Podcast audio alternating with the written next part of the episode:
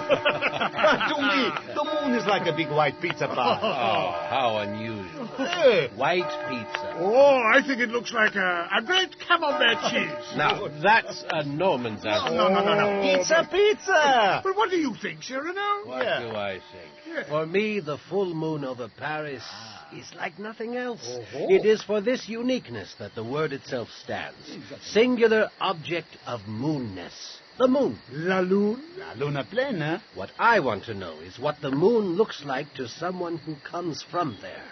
Ooh, uh, like the man in the moon? The man from the moon, rather. Ha ha! For of course to Cyrano it is not enough to be the greatest of the Gasco musketeers. Yeah. He must also be a philosopher, a playwright, an inventor. Indeed, I play at everything, Louis. Perhaps this man from the moon will have a large nose, eh? What? Marco, you must not mention. I heard what you said. Now draw your sword, ma'am, no, no, no, no, and no. say whatever prayers you do in Italy, for there is one thing I never joke about, as every Frenchman knows.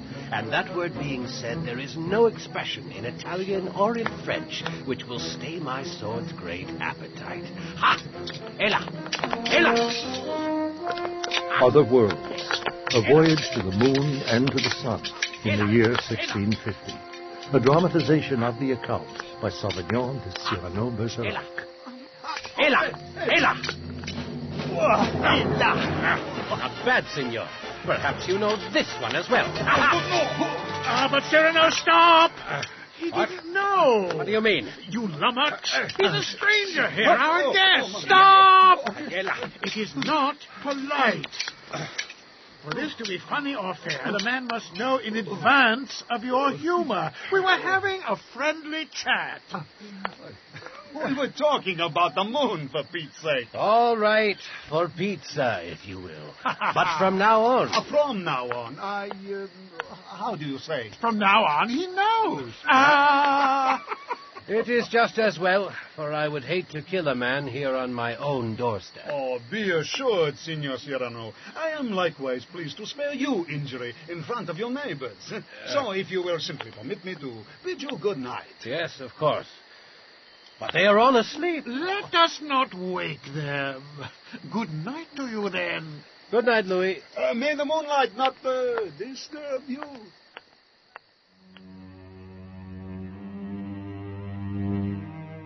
It's good to be home. But this book wasn't here before. Has someone been in here? Hello? Hello? No. Why, I don't even think this book is mine. What's this? Sitting in my room one night by the light of a full moon, two tall old men passed directly through the solid oaken slab that is my door. Imagine that. And at the full moon as well. I discovered that they were, or said they were, issued from and inhabitants of that same silver orb which we call the moon. What? They presently disappeared exactly as they had come. Wait a moment. Someone is having me on. What is this? The works of Jerome Cardan. On subtleness, subtle effects, and occult causes, and the reasons thereof. Huh. Could that Italian have put this here to mock me further? No, he could not have gotten up here before me. Unless he could fly, of course. Ah, look at that moon. This can't just be a coincidence. Perhaps it was Lucinda. Yet... my door was locked, wasn't it? It appears to be in good order. Could it be Cardan's mysterious visitors came here? I can't imagine anyone could walk through this. People in the moon. The only way to find out would be to go there. Cardan doesn't say how to do that. But whoever put this book here did so as a challenge. And I cannot refuse. Perhaps with dear Lucinda's help.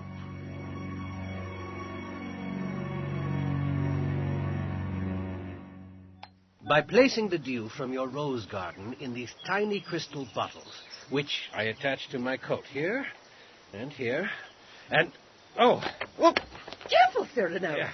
You look ridiculous, you know. And so, then, when the sun rises and warms the dew, it exercises a power of attraction, which will lift me up... But if it works... When it works, dear Lucinda, when it works... Since it works, then... Yes?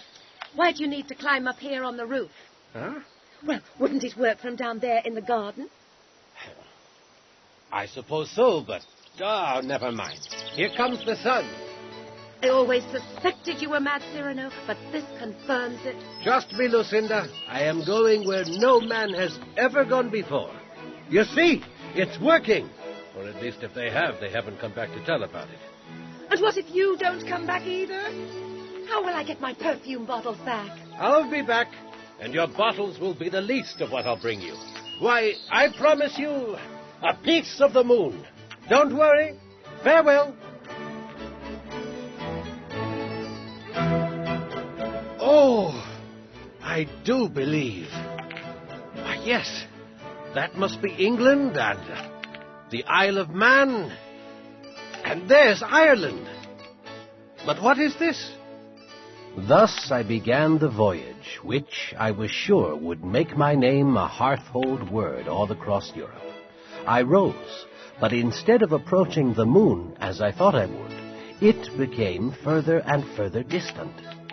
Fortunately, I brought this mallet. Down we go. So I broke a number of the glass vials until I felt my weight begin to overcome the power of attraction, and I began to descend towards the earth. Whoa! Yes, look out! Careful! Whoa! Look you! What is it? It just fell from the sky. It's a man. What's he wearing? Hold it right there. Ooh. Don't worry, Sergeant. I have no intention of trying to flee. Besides, I see your men have me surrounded. You're French. How is it we don't know you? Have the vessels arrived?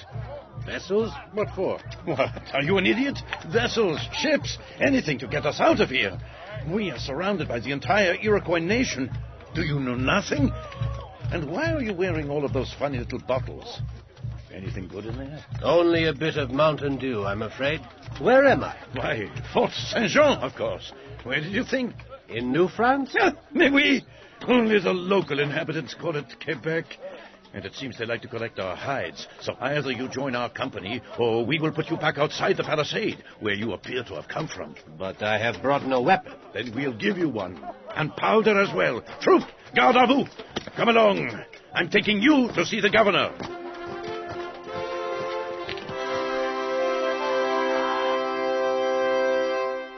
So I arose perpendicularly in France and likewise descended perpendicularly only here in Canada. Most remarkable. And uh, what do you think caused this? I believe that while I was aloft, the Earth's rotation was sufficient to bring me over the vast Atlantic Ocean. Well, uh, we'll have to leave that kind of speculation to the Jesuit fathers. Yes. In the meantime, since you say you were a musketeer... And an excellent swordsman, so please my lord. Yes, well, you'll learn to fire a musket here. We'll make you a lieutenant. Have the sergeant find you a room. As you command, my lord.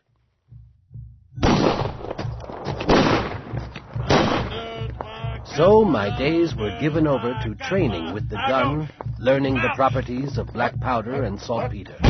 My thirtieth birthday came and went, celebrated by me alone. I took my turn on guard duty, ate my meals, and slept little. Uh, uh, uh, uh, there. Seems solid. I spent my nights at the arsenal, working on a machine that would enable me to pursue my new ambition in life, which was to travel to the moon.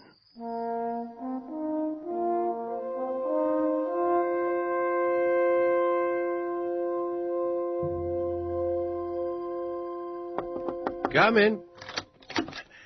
Oh, good evening, Sergeant. What is it, Sergeant? You seem upset. You must leave here at once, Lieutenant. Leave? But where should I go? And pray tell why. The, the, the Jesuit fathers. They're on to you, sir.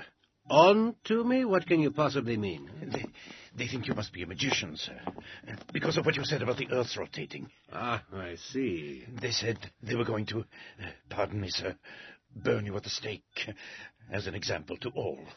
Well, I'll just have to show them a thing or two then, won't I? But I'm going to need help. Come on, Sergeant. Huh? Where are we going? Why, to the stake, of course. Be sure to bring a match. The scripture says the earth turns because of the weight of the damned trying to climb the steep wall of hell. I believe it, though I never pay attention to such matters. Say, where did you... This is the arsenal. Now, if you will help me move my flying machine... This? Sure. I don't see any wings. Are you sure this thing will fly? Looks more like a gallows. Right here. Oh. What is it? A rocket. Or more precisely, eighteen rockets in three rolls of six each, with a wick connecting all of them together there. I'll need to light that end when I finish strapping myself in. But you must be a magician, like I said. Don't worry about that either. There. Just hand me that match. If you say so. Here come the Iroquois! Oh, the Indians!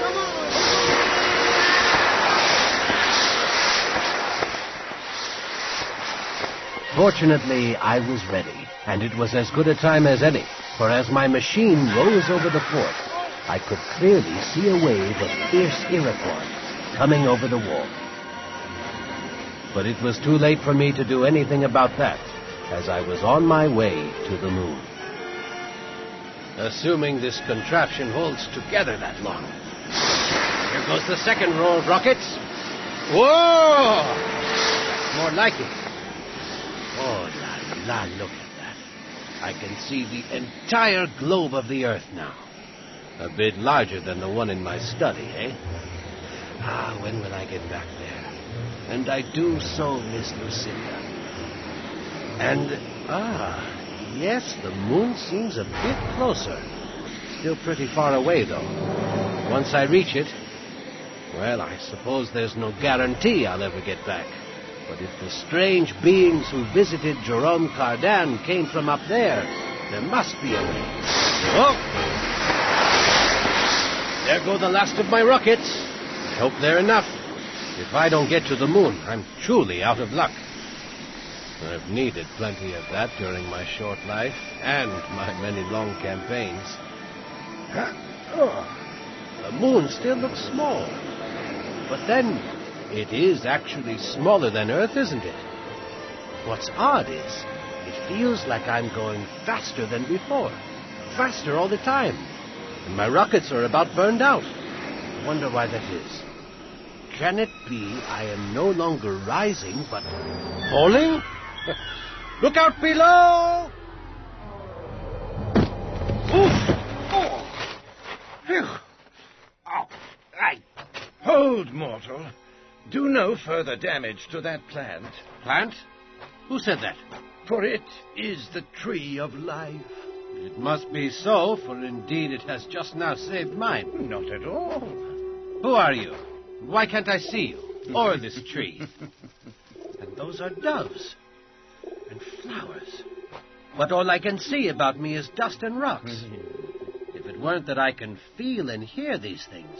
I would swear that huh? I stand on the barren surface of the moon. Oh, and so you do. Only where we stand right now is what you mortals call the earthly paradise, and its beauty is in every way unsurpassed. Here all those who have found favor with the Lord can hope to spend eternity. You mean this is heaven? In common parlance, yes. And this here is the tree of life, grown from the very apple which Eve gave to Adam. And here I thought I was simply going to the moon. How come I can't see any of this? Because you are not dead. That will change, of course. You are no doubt aware that the moon exercises a powerful attraction over all flesh and blood. Indeed, to anything with water in it. What is less well known is that once here, the pale orb sucks the remaining vital essence from whatever it might be. Here, everything and everyone becomes quite transparent. So this is the force that drew me here from deep space. Precisely. And should you decide to stay here, living or not, the moon will draw the vital essence out of you. And I will become invisible. Yes. You will see this world better and better, in any event. And there are not only trees and flowers of the loveliest kinds, set among rivers and lakes of unparalleled beauty, but also all of the nicest people.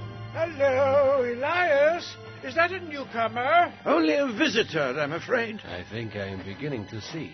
Hmm. Welcome, Enoch. I have brought you both fresh bread from our ovens. Why, thank you. It smells wonderful. Here, take some, then. Enoch lives at the Hermitage in Thither Valley. Mm. Delicious bread. I will tell the world about it. Perhaps uh, this would be a good moment for you to tell us who you are, if it would not trouble you. Mm. Oh, why, yes, of course. Sauvignon de Cyrano-Bergerac, King's Musketeer and writer at your service. You mean at the service of the Lord, I'm sure. At the service of my Christian Lord, yes. Mm. You must allow us to bring you to our friend John, the Baptist, you know. His advice can be of great help to you. You do know who Saint John the Baptist is, I trust? Oh, sure. He's the one whose soul was so eager to fly up here that he had to hold on to it with his teeth, right?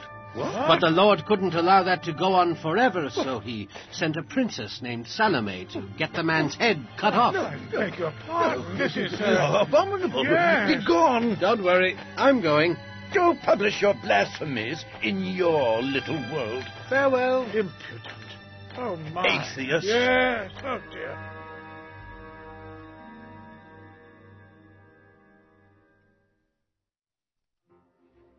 So it was that I left the earthly paradise behind and set off across the face of the moon in search of some sign of intelligent life. For days I walked, nourished only by Enoch's heavenly bread. Unbeknownst to Elias, I had pocketed an apple from the tree of life during my fall, but this I resolved to save for Lucinda as a gift when I returned to Earth. Presently I did begin to see some of the wonders whereof Elias had spoke, but I saw no other people, living or dead, until I reached that part of the place where the sun does never shine. It was in a dim grove of what smelled like pine or hemlock that they first spoke to me. Hold, stranger. Stay your step and talk with us a while. Huh? Where came that voice? Tell us what you are and why you have come. Well, here they are. I am a traveler from Earth. Sauvignon de Cyrano-Bergerac is my name. Yeah, it looks more like a monkey to me. Except for his very large... sword? A human. For surely my lady was not going Guards! to say... Put up your weapon, traveler. Uh, at last, oh, at last. We are Blanche and Isildras, the queen and prince consort of this land of the moon. And this is our Prime Minister, the Count de Lunel. Company! Halt! Surround him, and that's it. Arms at the ready. Her Majesty wants no fight, but wishes to speak with you. All right, then. I am likewise eager to talk to you. Excellent. Then come to our palace and tell us all what really brings you here. Guards, be respectful of our honoured... guess. One, two, one, two, one, two, one, two, one, two, one, two, one, two, one, two, one, two, one, two, one, two, one, two.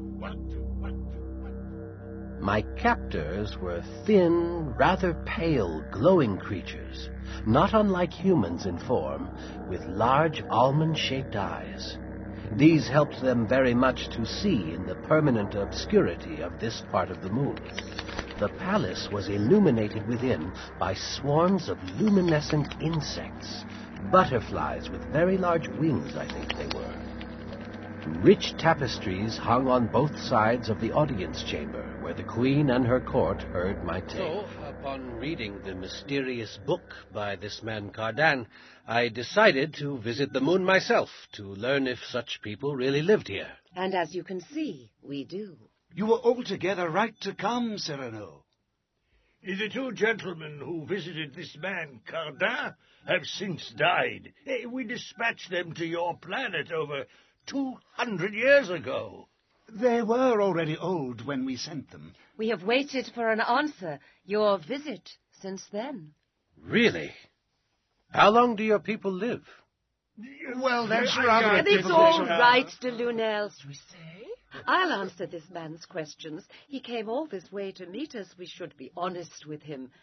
Up until a few thousand years ago... Uh, uh, five thousand four hundred ten, to be exact. The life expectancy of our people was ten thousand years. Really? How fortunate for you. Well, it was. Only you can imagine the overcrowding such longevity can lead to. And the moon is not a large orb. No, it's not. Then, as de Lunel said, five thousand or so years ago, one of the lesser gods of the universe, the one your people call the Almighty, ah. decided that he wanted to lodge the spirits of his dear departed servants on the moon. Yes, I know. I met some of them. Since then, we have been forced to limit the number of years that any of our people may remain here. How do you do that? By sending them to live on other planets. Such as Earth? Yes, although it is no longer a suitable location. Why not? It's pleasant enough, is it not? What Her Majesty means is that there are already too many of us there. Most humans are xenophobic by nature. They dislike strangers, and we fear that if those who are already there are discovered... Oh, it may go badly for them. You may have a point there. But we can see that you are different. Well, you are friendly to strangers, and you appear to like travel. Ah, we... we were hoping that an earthling such as you might come to help us. Oh, how is that? For many years we have eyed the sun with interest. The sun? It might be a suitable place for some of our people to relocate. But alas, we have no way of knowing short of going there, and that might be quite dangerous. So you want me to go there and find out? Oh, my. Could you? Exactly. Go there and report back to us. Do this, and we will assure your return to Earth. But how will you send me? Behold.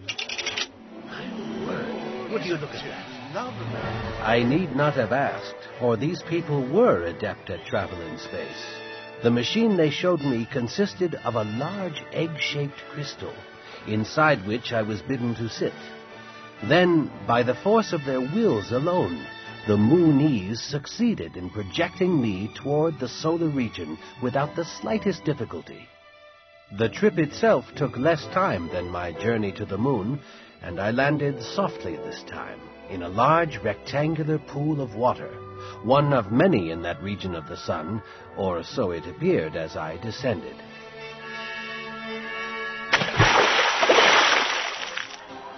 Nikola, Ávida, come quickly! It appears to be some sort of a traveling machine. What a gorgeous crystal. Oh, Salvador, can I have one? There appears to be someone inside it. Fantastico! The inhabitants of this place looked to be entirely human, though in near nakedness. They seemed surprised, but not entirely taken aback by my arrival. What a wonderful piece of engineering! Hello there. What place is this? Why, it's the Sun City Artists and Inventors Club pool, of course. And if you are not a member... You should be. Is not so. Ho, ho, ho, indeed. Club pool? Congratulations, sir. A fine stunt. Nikola Tesla. Sauvignon de Cyrano-Bergerac. Pleased to meet you all. Salvador Dali. And this is my wife, Ávida, because she is Ávida de Todo. Oh, I just love your traveling egg. It's not mine, really. It belongs to the Moonies. The Moonies? Moonies? That's right. Are you one of them? No, I'm from Earth. Ah, really? Queen Blanche and the Court of the Moon send greetings. But and you are from the Earth? Yes. The, the Earth? Yes, indeed. I left there by means of this jacket, covered with small vials of dew, you see? Oh, genius. From there I traveled to Canada in New France. I told them my adventure and of all the fun I had had among the people I had met.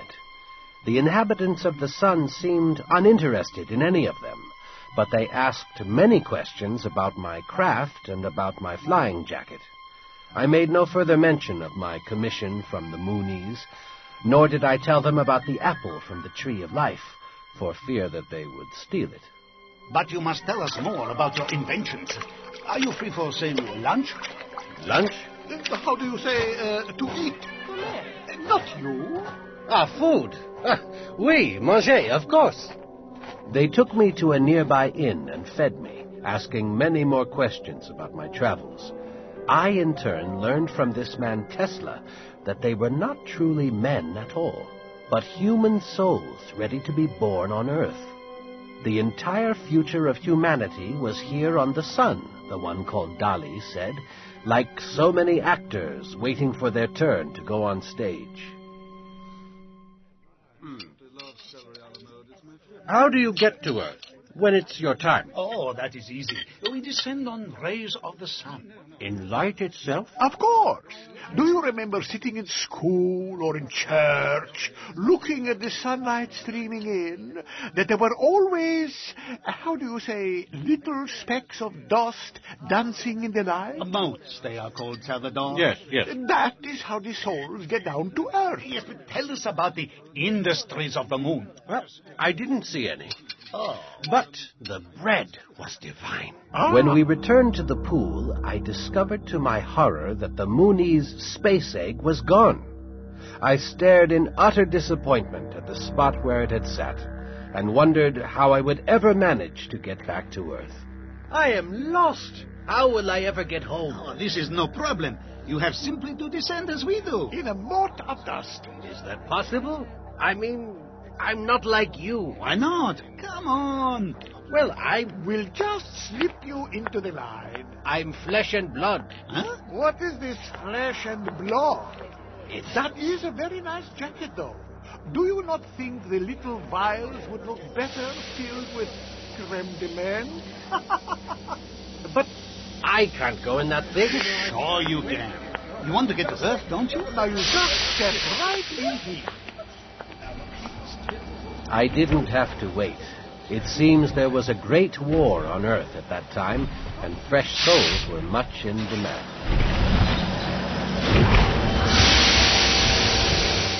I was sorry not to see my friends on the moon again. If I had, I wouldn't have had good news. The people of the sun would not welcome them any more than those on Earth, unless they had souls to save, or something of even greater value to steal.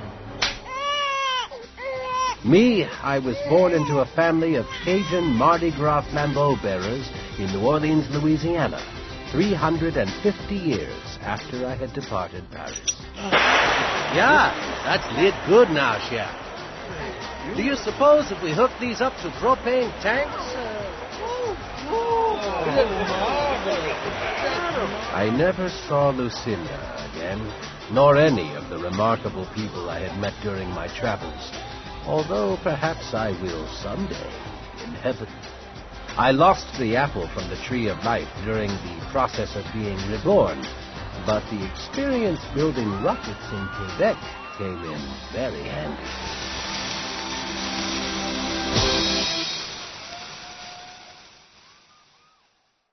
Other Worlds, a voyage to the moon and to the sun in the year sixteen fifty. A dramatization of the account by Sauvignon de Cyrano-Bergerac was written and directed by Charles Potter. In the cast, you heard Jason Culp, Merwin Goldsmith, Earl Hammond, Timothy Jerome, April Ortiz, Simon Preble, and Elizabeth Swain. Sound effects by Arthur Miller. Mix by David Rapkin. Produced by Brian Smith.